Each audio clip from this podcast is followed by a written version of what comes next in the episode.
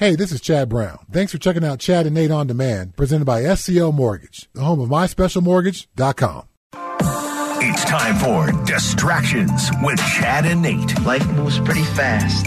You don't stop and look around once in a while, you could miss it. Now, here's Chad and Nate. Well, Chatty, Aaron Rodgers, our boy Aaron Rodgers, in the news recently talking about how taking ayahuasca in the mountains of Peru led to the best season of his career. Um, it was on a he podcast. he certainly was, um, or he was low. Depends on how you you look at it. He was he was interviewed on a podcast.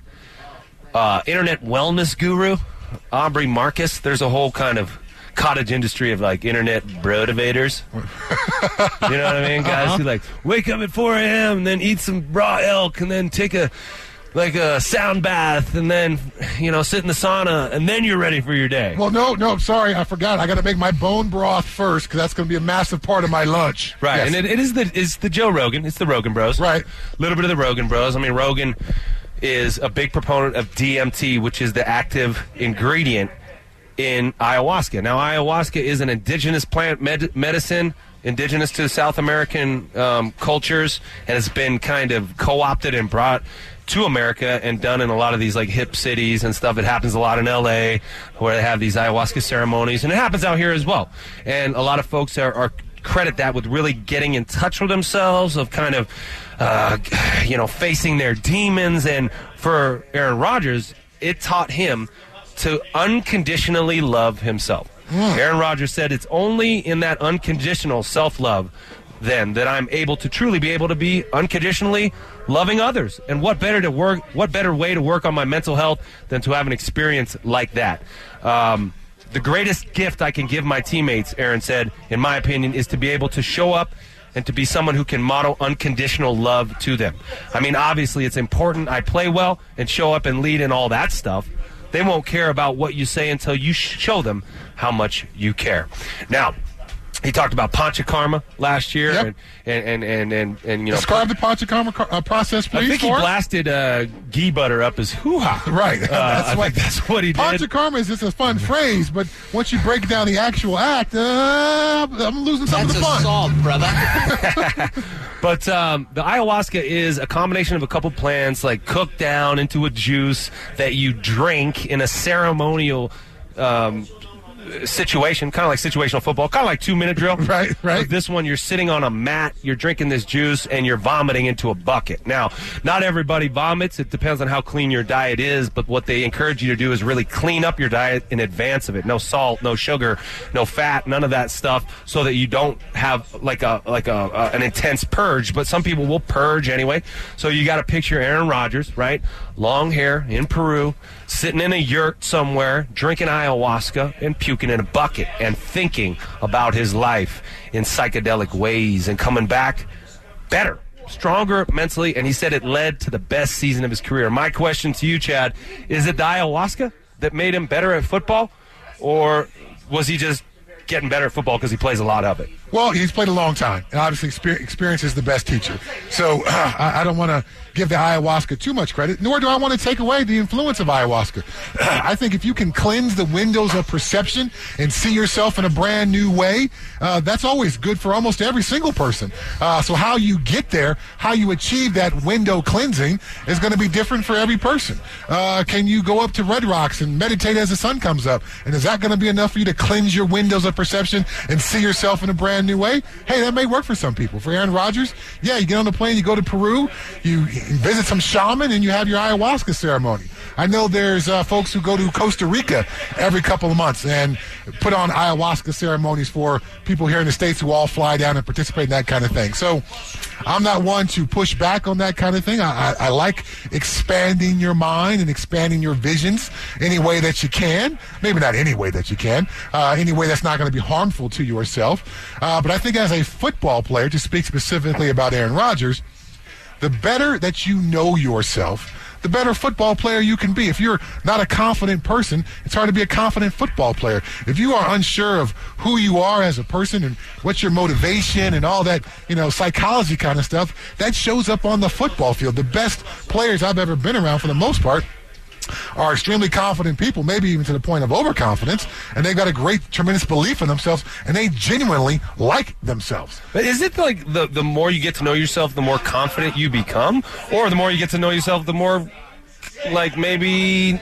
not confident you'd be isn't a lot of the confidence that these guys have out here ignorance about the fact that they are human beings and they're not superman don't you have to kind of feel like you're an invincible like uh, superhero to come out here and do this like the richie tenenbaum thing you ever seen the royal tenenbaums Yes.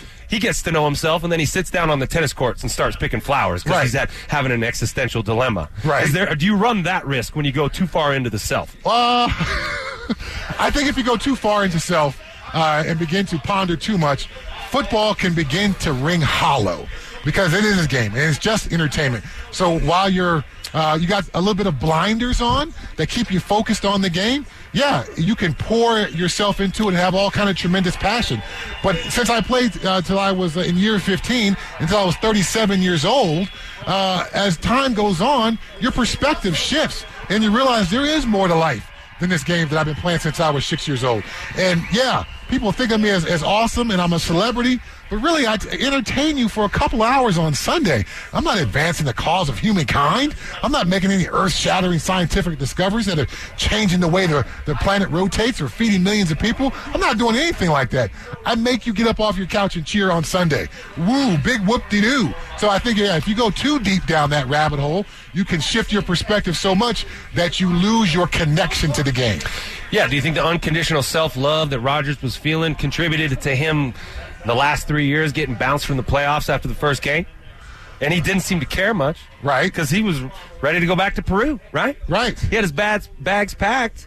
He had the yurt all set up. This guy was ready. He had the tattoo. You know, have you you seen his tattoo? Yeah. Uh, that's an ayahuasca induced tattoo. I That's- think that- so. That's a vision that one can only get under the influence of some strong psychedelics. I wonder though, does that make you connect more with your teammates? Like with with this group of men right here in front of us, if we all took them to Peru right now and had them go through a three day ayahuasca retreat and come back on the field, would this be a better football team or a worse football team? I think if you did any kind of retreat uh, and you had a team bonding experience, you come back better from that. Uh, would it be the ayahuasca or would it be the bonding experience of all participating in something together and all trying to gain similar insights to each other? You know, I've never taken ayahuasca. Uh, I got to admit, I'm absolutely curious. Um, but at the same time, uh, for this football team, to answer your question specifically, uh, yeah, any retreat would be useful. Uh, so I would say yes. To answer your question, ayahuasca retreat, this football team comes back tighter, more bonded, with a deeper empathy and understanding for each other. One thing you don't want is to be pulled into an experience like that. You want to feel called to go and do it.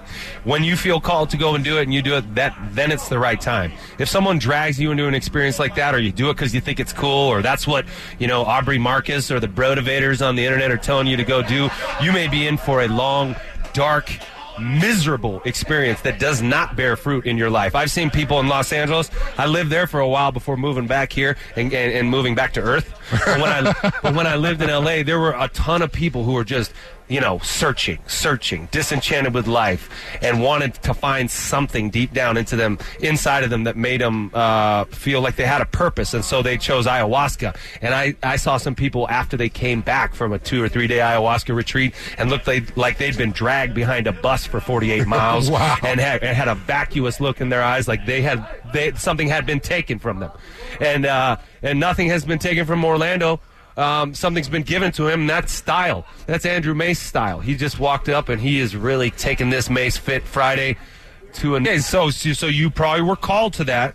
This person you were probably introduced to it by somebody who uh, who who you trust and you felt moved to that in your life because of whatever your life had in store for you. But for people to drag you into it, like if we took everybody on this team and we're like, you're doing ayahuasca, like 20% of them, maybe more, it wouldn't be good at all. They would actually have to face things that they didn't want to face. Like sometimes we push things down into our psyche because we don't want them up, and because it's not productive to lay them lay them out on the table in front of us and address these demons in our life. Sometimes it's good to let bygones be bygones. Let sleeping bears, dogs, sleeping dogs lie. Don't poke the bear. Whatever the metaphor is.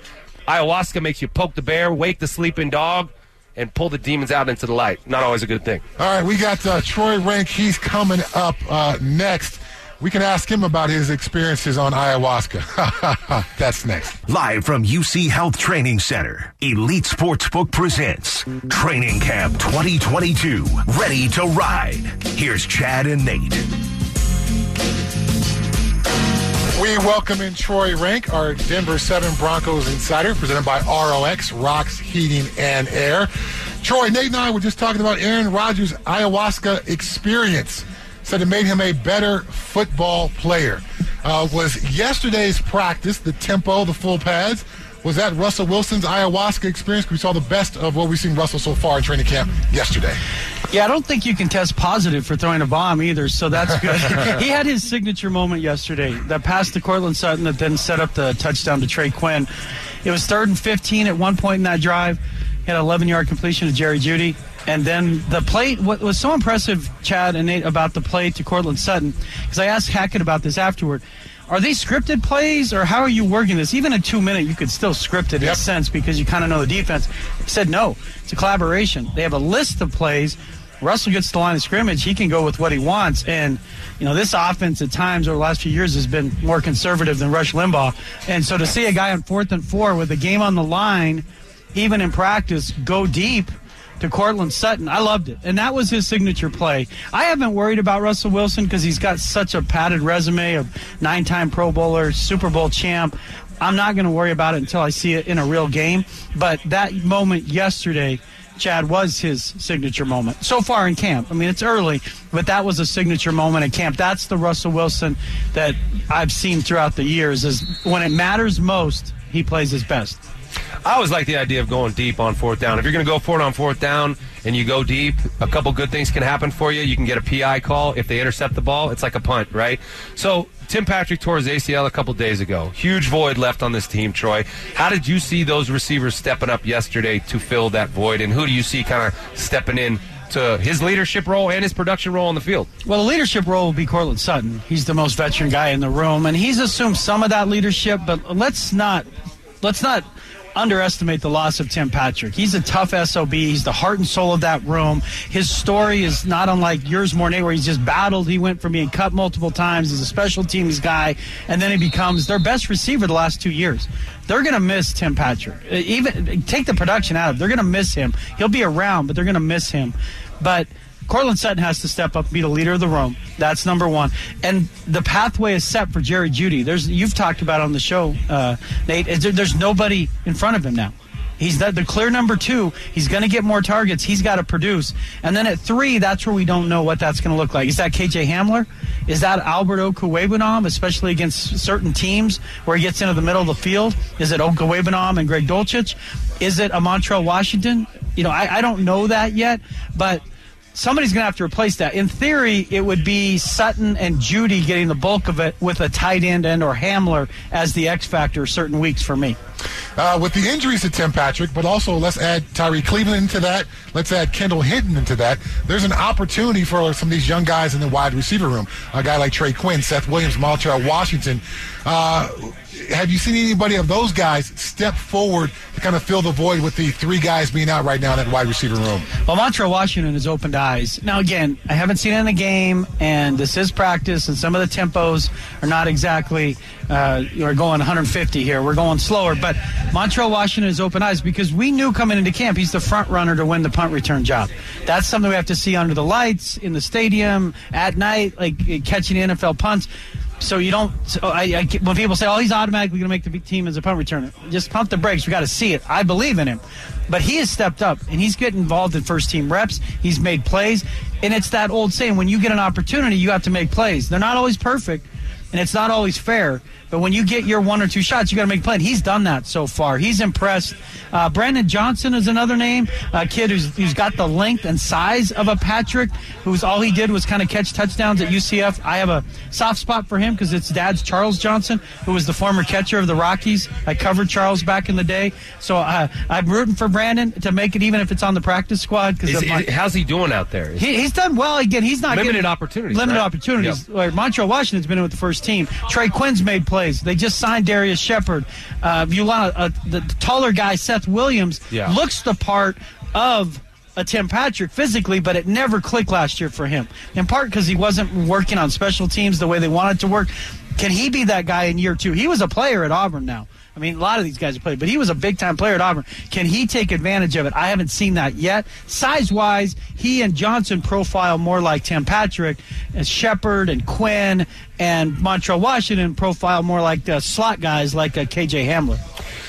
So one of the positions of need over the last couple years, and what we've been talking about going into the draft, is they got to draft an inside linebacker, right? They need some big body down in there to solidify things in the middle. Uh, they didn't go after a high priced guy. They didn't go after a free agent. They didn't draft a guy high. They seem comfortable with who they have, and that's Josey Jewell. And is it Jonas Griffith Jonas- is the starter right now? He's the starter right Obviously, now. Alex Singleton was also brought in, who was a, a tackling machine in Philly. What have you seen out of those guys in that position in particular so far in camp? Well, again, Josey Jewell last year, everyone talks about he was having a career year. Unfortunately, it was six quarters. Right. So he was having a career six quarters. Yeah. I mean, I think that is fair. You got to understand the sample size. But he looks better. He's moving better. He made a nice play in the passing game a couple days ago. I can't remember now. They're bleeding together. Jumped up, leaped up, tipped a pass. We didn't see that. Instinctually, he seems, and Chad had talked to me about this, where he understands what offenses are trying to do to him better. So I'm not saying he's faster, but when you understand what's happening, when you have good instincts, you look faster because Yeah. you're in the right spot sooner. So he he's a guy they love. They love Josey Jewell because he calls the plays. He's kind of that, that rudder in the middle. And Jonas Griffith, the bonus Jonas. He's not in the Jonas Brothers, but he's the bonus Jonas. He is uh, he's athletic, and they haven't had a sideline to sideline guy since they had Brandon Marshall and um, God, escaping me, Danny Trevathan. They haven't had sideline to sideline guys. Jonas Griffith's got some of that. When they got him last year, he was 226. He was listed at 258. Wow. He told me he got here as 226 because he was more of a special teams guy. Now he's roughly 240, a solid 240. I like what I've seen. Now, again, Alex Singleton could beat him out. He's a tackling machine. The best team, though, would be Jonas Griffith starting and Alex Singleton anchoring your special teams. So, real quick, um, last year Baron Browning was in the middle, right? And he and then they moved him outside. And I thought he showed some flashes being able a guy who could go sideline to sideline. Are those guys similar players, Baron Browning and Jonas Griffith, size wise and skill wise? I mean, Browning's for me a little bigger. I mean, it may not be in weight, but he just looks a little thicker. His body type, but they like him outside. And you asked, you you brought up a great question: why they didn't go get anyone in free agency or the drafted inside? In part because if it were to fail at outside or they needed depth. Uh, they could move Browning back inside. Right. So you've got Singleton and Browning. That's why they feel they're covered. I don't know that that's the ideal plan, but they feel like they've got an escape hatch. If things get weird, you could bring Browning back to the inside because he didn't. And I've got to talk to Baron about this, but it didn't look like he changed his body type dramatically to go play outside. He looks similar to the guy I saw last year because sometimes guy adds weight or loses a ton of weight. He looks similar. So and he played it last year. I thought he played it well. I I didn't want to move him. They believe in this new scheme with the way Griffith was advancing. They're a better team if Baron's outside and Jonas Griffith's inside. It's been kind of hard to evaluate players out here because it hasn't been very much real football out of yesterday, Troy. Um, but one of the guys who stood out to me all camp long has been Pat Surtain. Um, obviously, we know what great cornerback play he is here in Denver due to a guy uh, who's wearing a gold jacket, Champ Bailey. Uh, so, talk about Pat's camp and what you're seeing from here from him in year two. Well, the thing that jumps out, Chad, is he's the same size as Justin Simmons. I mean, he might be heavier. Justin told me Justin plays between like 203 and 207. Pat Surtain's like 205. And one of them's a corner. He's fluid. I've said this, he's more polished than Pledge. He makes his his ability and how how good he is fundamentally is striking for a great player. Because you guys know you've grown up with guys and played with guys. They're so good. Their fundamentals a lot of times are just awful because they can get away with everything. Yeah. Because they can make up with it on pure talent. Well, at this level, it starts to level out. There's a few guys who can still get away with just talent. It's like the one percentile. Pat is crazy talented, a freak, as Garett Bolles told me. Yet he has unbelievable technique. And where you see that, Chad, and you would appreciate this, is recovery speed and how if he makes a mistake, he still gets back on the ball and makes a play, or he's right there. It's not like, oh, he got beat and it's a score. He got beat. He gets even if he gets beat within a play, I've seen him get back and win the play. And he's had his way with Courtland Sutton for the most part. I mean, they they've moved. The big play yesterday was Sutton was against Darby, Yeah. and he has a huge size advantage. Surtain against anyone in camp has been Surtain winning it. So to me, he's been the best player in camp so far. He and Justin Simmons. Uh, eventually, for them to get where they want to go, their best player has to be Russell Wilson. Uh, that's the NFL. But Pat Surtain. I mean, I don't know if it's all pro this year, his second year, but I'd be shocked if he's not a pro bowler, an easy pro bowler this year. The last two camps, Camp Darling has been two camps in a row. Jerry Jeudy. Yeah. When everyone else out here was dragging ass and oh, we don't know who who's really looking good. Jerry Jeudy was always the one who was raising eyebrows. He hasn't been that player thus far in this camp. Why do you think that is, and what's going on with Jerry? Well, if you look at their history, Nate, when they've had Tim Patrick, Courtland Sutton, and Jeudy on the field, Jeudy and Sutton have never found a way to be productive when they're on the field at the same time in two years. Some of it was injury related a couple years ago. Last year, the second half of the season, I mean, Sutton had like 25 catches over the last 10 games, and then Jeudy, the targets. So the answer to me was he was struggling to find his fit at times. And then in camp, he's been inconsistent at times. Like, because they might go away from him from a, for a while because you've got Sutton and you've got Patrick. Now, that's not an issue. You've got one guy in Sutton, and then the clear number two is Jeudy. I know Russell Wilson has taken him under his wing. They have done everything to facilitate him finally, you know, kind of figuring it out this year. I've remained bullish on Jeudy, but let's be honest, guys. This is the year. If he doesn't produce this year, then he's not a number one receiver. And this is the year would- he has to do it. Do you think they would move on from Jerry Jeudy? They might because of the money. As he starts to make more money, you're already paying Sutton and Patrick. And so there gets to a point where you're not going to pay three receivers. You might get to where, okay, Jeudy has a good year, make him do it one more year, and then as you pay him, then Patrick's contract expires. But if he's going to get paid, uh, Nate, he's got to play at a level which is like, you know, 75 catches, 1,100 yards, six touchdowns. He's got to be that kind of guy. He can't be throwing out 650, 700 yards and get paid. Like, he just doesn't happen. And the talent is there, but we say that a lot about a lot of guys. Now it's time to prove it. I talked to Jerry multiple times this offseason. He's ready. He, he's ready, but we got to see it. We got to see it. It's just like I don't want to hear about it. I want to see it, and that's where he's at in his career. Great stuff as always, Troy. Really appreciate it, my friend. Yeah, good seeing you guys. Take care. Thanks, All right, Troy. Uh, that was Troy Renck, our Broncos 7 uh, insider, presented by ROX Rocks Heating and Air. Uh, more sights and sounds from camp. That's next. Bonneville in live from UC Health Training Center. Elite Sportsbook presents Training Camp 2022. Ready to ride. Here's Chad and Nate. Our analysis of Training Camp 2022, Ready to Ride, is presented by Elite Sportsbook. Uh, the tempo of practice today, much slower than yesterday. No pads today, so kind of that jog through, walk through thing again. Getting these guys a day of to recover before another, what I expect to be a spirited padded practice tomorrow. Man, I'm looking up and all I see is Andrew Mason. Yes. I see 10, 12 Andrew Masons here, faithfully very dedicated to this Andrew Mace Fit Friday.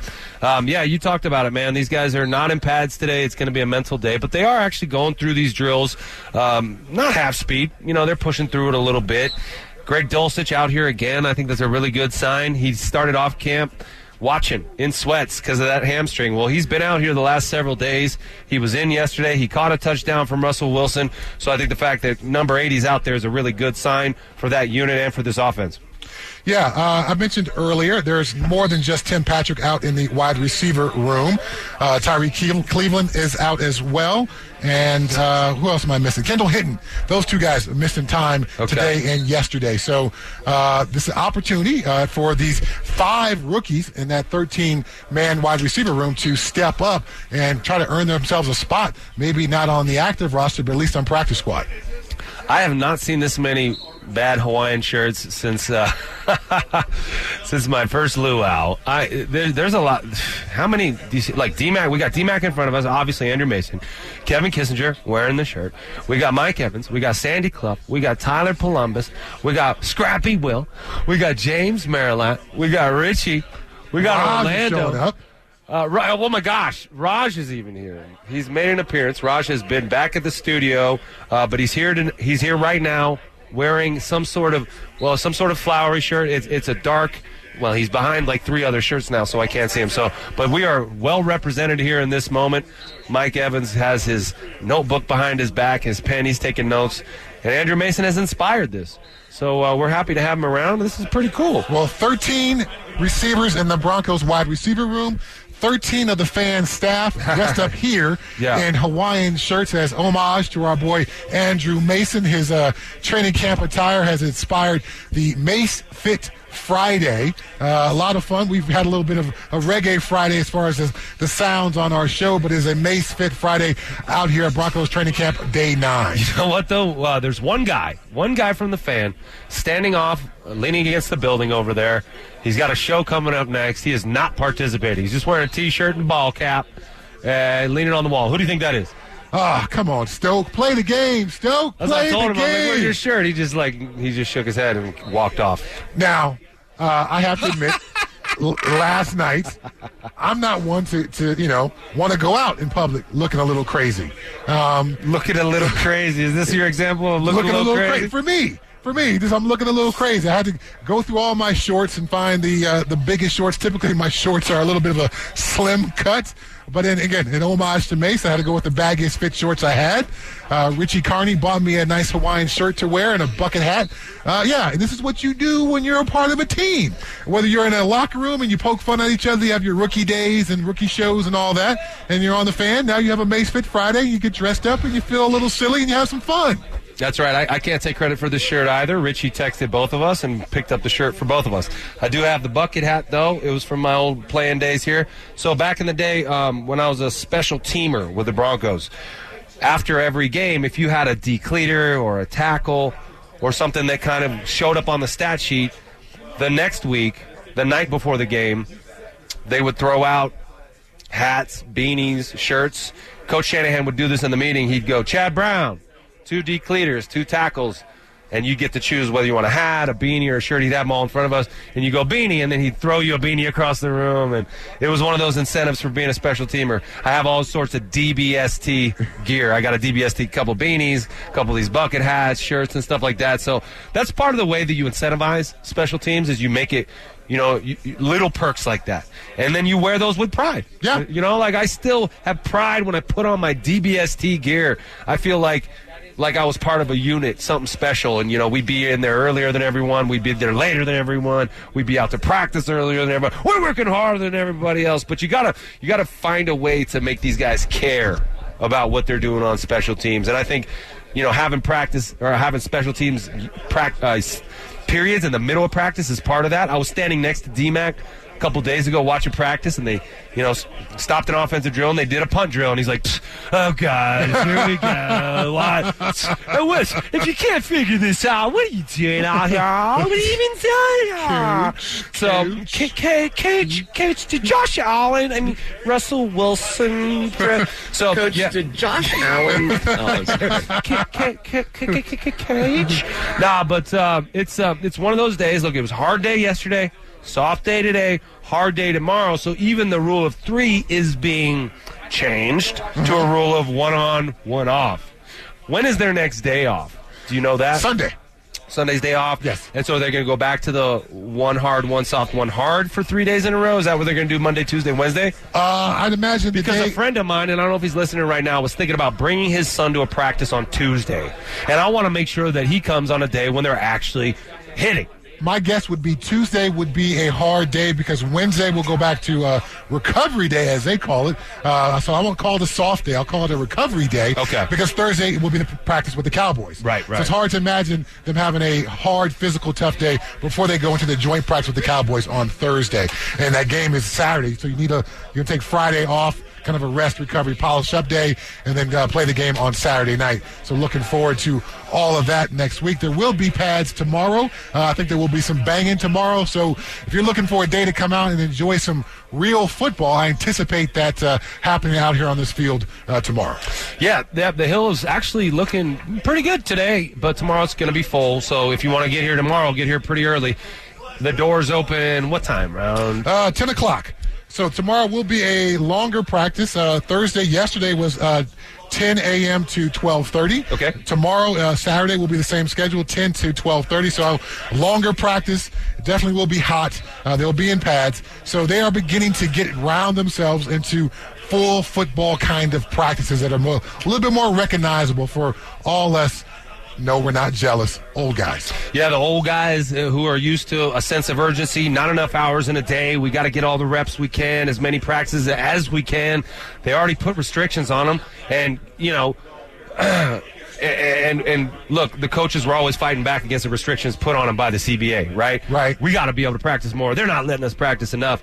Well, it, it doesn't seem like this this coach is fighting against the CBA's. Probably, um, you know, thinks it's a good idea and is trying to take care of these guys' bodies. So uh, mental day to day. But let's see if we can see anything today that actually we can learn from. There are a couple guys who aren't in helmets. I saw Ronald Darby getting a vet day over there, so some young DBs getting a chance to show at least that they know where they're supposed to be. Yeah, Kareem Jackson took a vet day yesterday.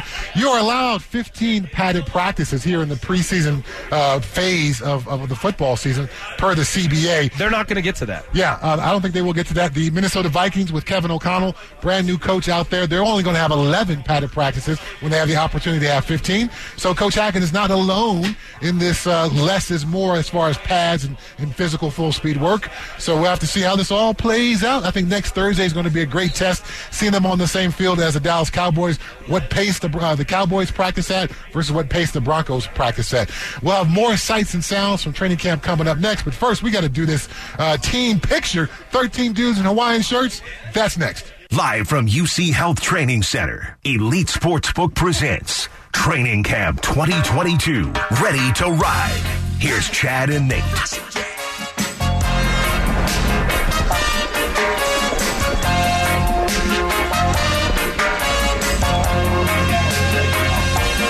Stepping up. Stepping out. little reggae Friday for you. It's also a Mace Fit Friday. We just took our Andrew Mason Fit photo. Uh, 13 of the fan staff and our best Hawaiian shirts, giving uh, honor and homage to our boy Mace. Uh, Broncos practicing right in front of us, going through a team period. No pads today. A little bit of a slower tempo, but not quite a walkthrough. I'd say it's a, uh, Jog through. It's a jog. It's a fast jog through today. It's a fast jog through. Yeah, so uh, I do, I do want to clarify something because I talked about coming in tomorrow and what time you know what time the gates open and, and hill open. Someone clarifying the gate for the public parking opens at eight. The gate to the hill opens at nine. So if you want a good seat down there the hill, you come a little earlier, uh, closer to nine. You get to sit where you want, and then practice starts at ten. Okay, a little bit of a trick play out there from the Broncos. Uh, something interesting. Uh, I think it's that point in camp where you kind of start installing those things to keep guys engaged. Trick plays are always fun to to, to run. What's your favorite trick play, Chad? I know you're not an offensive player, but uh, if you were, what, what kind of trick play you like? Because hey, the Broncos didn't run any trick plays last year, not one. Not one surprise, not one surprise on side, not one thing you weren't ready for. I think that was, I think that's something you got to do as a coach every once in a while.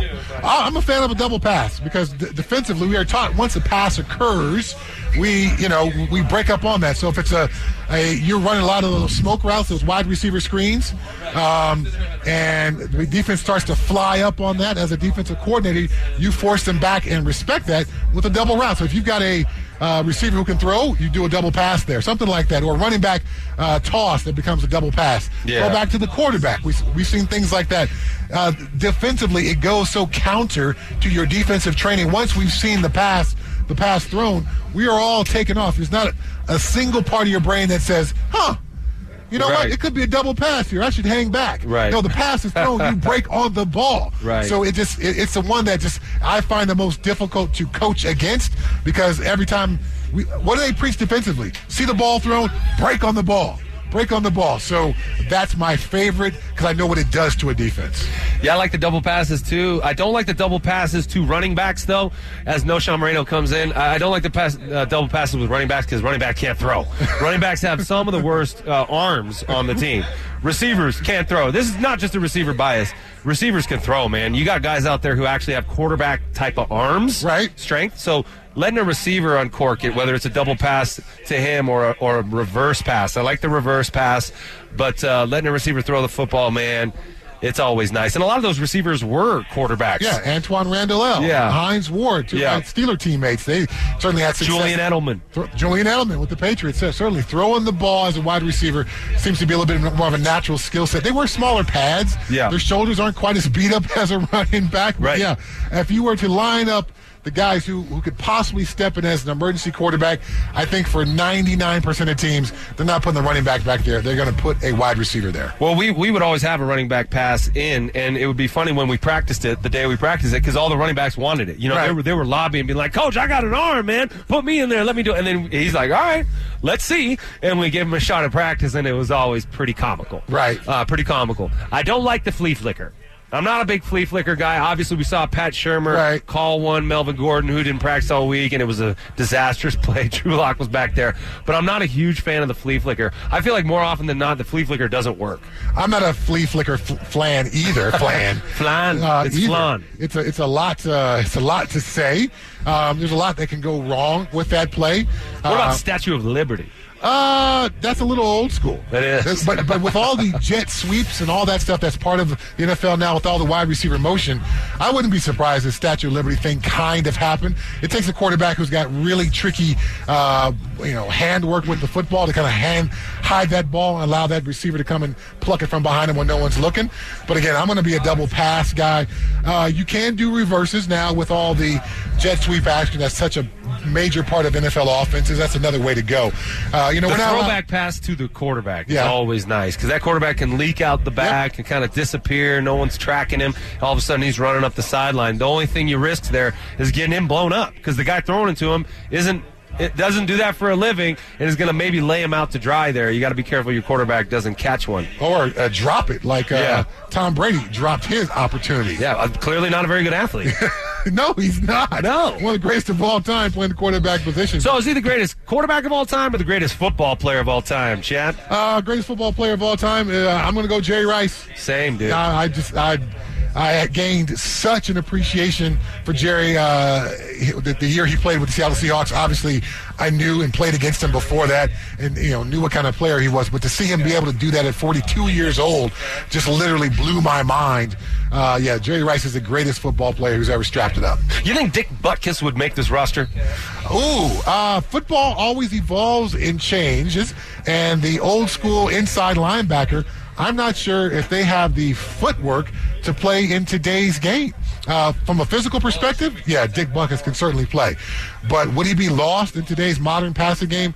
Absolutely, he, he would. Guys like Ray Nitschke and Dick Butkus, yeah, unfortunately, uh, as great as they were in their era, their game does not translate to today's game. What about like Mike Singletary? Uh, I think Iron Mike could do it. Um, I like this kind of party. Yeah, uh, I, I think Mike uh, Singletary would be able to. He wouldn't be great in the pass game, but I think he, his skill set translates better than those other two guys we mentioned, Nitschke and Butkus. Yeah, it's always interesting to see because the game does evolve. Well, I mean, we're talking about how the practice schedules have evolved. Can you imagine those guys coming to this training camp? I mean, they wouldn't know what to do with themselves. They used, to, but but part of it back in the day, the reason why it was so hard is because they didn't have an off-season program. Right. Right. So they showed up six weeks before, had a six-week training camp to get in shape. Six preseason games. They didn't have a personal trainer in, in, in Miami where they were, you know, training there every day and had a personal chef and do. They were selling tires. selling insurance. You know what I'm Yeah. saying? They had another job, and these guys just weren't training the same way. You look at their bodies back then; it's just a different athlete now. So obviously, you have to accept that part of it and, and realize you don't have to necessarily get these guys in shape. You got to get them ready for the physical, the physicality. Physicality. There we But go. they don't. But you don't have to get them in shape. No, you, you don't. Uh, this practice continues on. The horn has blown. They've broken up that. Uh, looks like that team period is now moving down to the goal line. Maybe some. Looks like not red zone work, but coming out, some backed up work as well. Offenses always have to uh, be cognizant that that's a tricky situation for an offense when you're backed up like that. When the defense, if they're able to stop you or get a turnover, can equally instant, uh, equally equal, instantly equal. There we go. Equally instant. Nope. Instantly equal points for the other team. So yeah, those backed up situations are also very important to rehearse. And it's more important than just a, a turnover because if you're an offensive lineman, you can't hold in the end zone. That's automatically a safety. So it's very one of those situational things which comes with its own special set of rules that they're getting work on right now. And every once in a while, you see a, a situation encountered in a football game where the guys, the professional football players who do this for a living, don't know the rule right? They don't know that rule, and it happens every. Like you remember, Donovan McNabb was a quarterback, and he didn't know a game uh, could end in a tie. Do you remember that? Yes. So, so there's how embarrassing is that? Very embarrassing. But like, there are guys out here who don't know all the rules. There are coaches out here who don't know every single rule. There are so many rules in the game of football. One of the reasons why it's hard to teach it to an adult from Europe. You know, one of the, one of the reasons why it's hard to put it in London and have people know what's going on and care what's going on. But what you see today out here with this kind of lower speed practice is the ability, like Dalton Risner talked about, of getting so many reps. What we're accustomed to seeing at these practices is about 45 minutes of individual work, drill work. None of that's going on today. They went straight from stretch to teamwork. And so they're getting play after play after play after play uh, of reps in this system that's pretty difficult to master. So you gotta you gotta appreciate the opportunity to have all these reps that these guys have today, and hopefully the mental part translates to the physical part when the lights come on. Uh, we got a texter from the 720 who says it's not true that Pat Shurmur didn't run trick plays. His favorite was to trick the fans with a jet sweep to Jerry Jeudy, where Jeudy never got the ball. That was tricky. That had, that had us all fooled every single time. Uh, someone says the hook and ladder. The hook and ladder is a good play. It is. It's, it's, if you time it up right. Particularly in a uh, two-minute situation where the defense wants to tackle the receiver who catches the ball and get him on the ground to eliminate any extra seconds off the clock. They all focus on the one pass catcher. The guy flips it out. Yeah, you can catch a defense quite unaware in those circumstances. Like you said, defenses see ball, get ball. Yes, we're a little uh, dogs. we're dogs that way. Yes, uh, my Snoopy loves his ball. It's his favorite thing on the earth. And as a defensive guy, tackling the guy with the ball is one of my favorite things on the planet as well. That's it for Nate and I. Wrapping up here at UC Health Training Center. Uh, good show today. Broncos slower pace at practice, but we did have some fun talking to, to Andrew Mason. We did talk to uh, uh, uh Troy Renck. We talked about ayahuasca and Aaron mm. Rodgers. So yeah. varying wide ranging topics today. We didn't just beat up the fact that uh, this is a practice schedule we haven't seen before in our NFL experience. Handing this thing over to Stoke and Zach. Those cool dudes, they're next. Hey, this is Nate Jackson. Thanks for checking out Chad and Nate on Demand, presented by SCL Mortgage, the home of myspecialmortgage.com.